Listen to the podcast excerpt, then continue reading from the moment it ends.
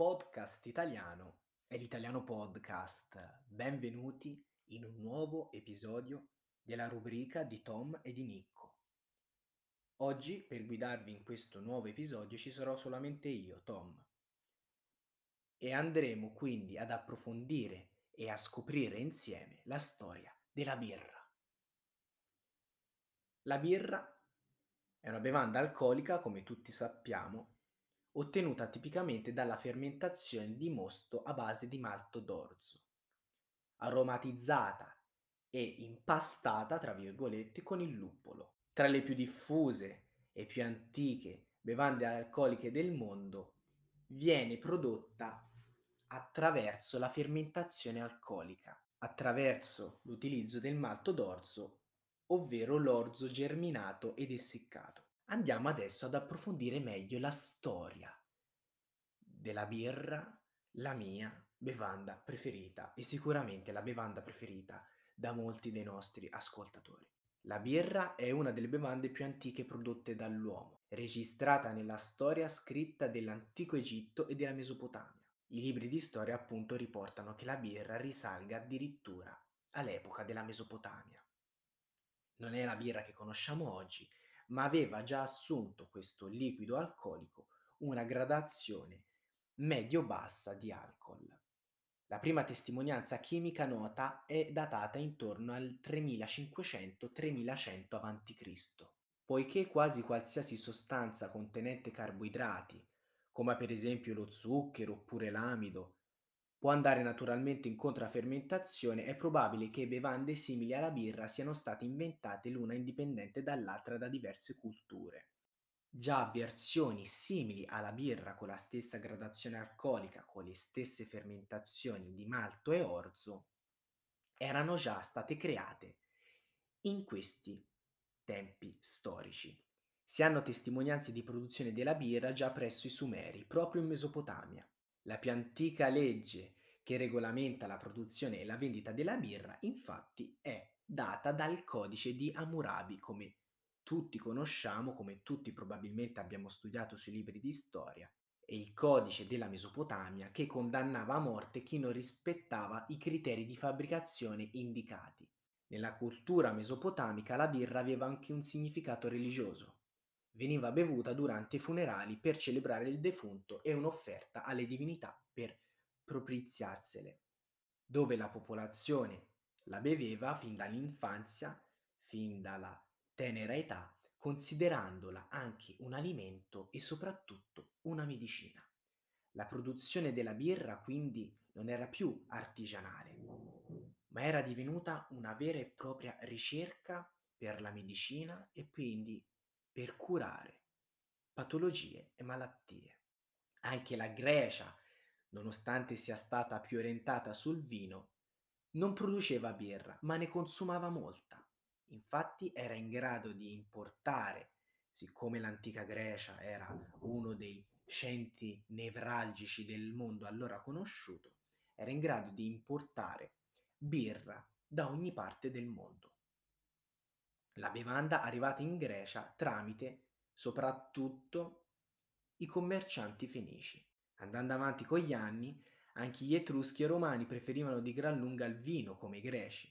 Tuttavia, ci furono personaggi famosi che divennero estremi sostenitori della birra, come per esempio Agricola, governatore della Britannia, nell'83 d.C.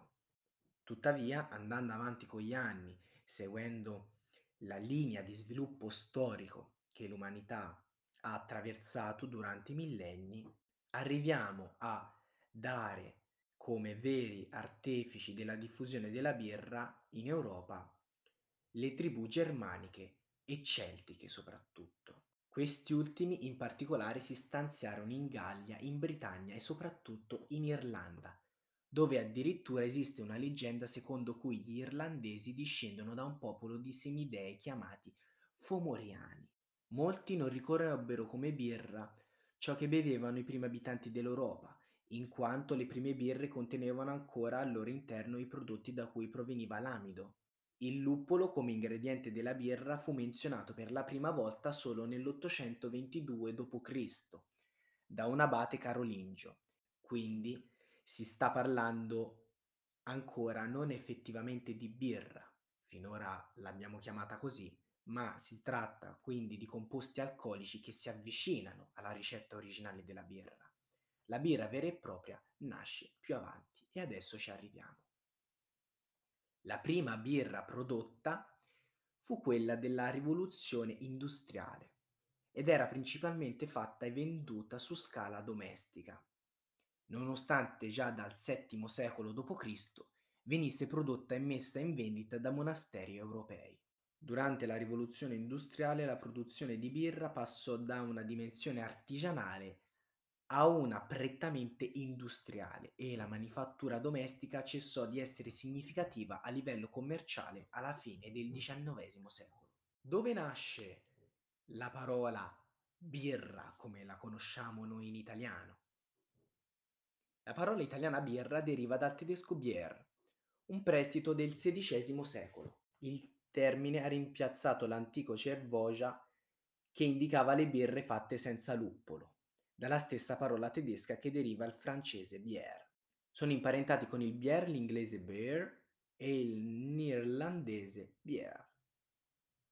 L'origine della stessa parola germanica è incerta, si pensa che sia un prestito del VI secolo dal latino volgare biber, bibita, bevanda, oppure derivi direttamente dal proto-germanico bevwoer, orzo, tradotto in italiano. In inglese si usa, oltre a beer, che è la pronuncia inglese di birra, un altro termine per indicare la birra, ale, scritto ale.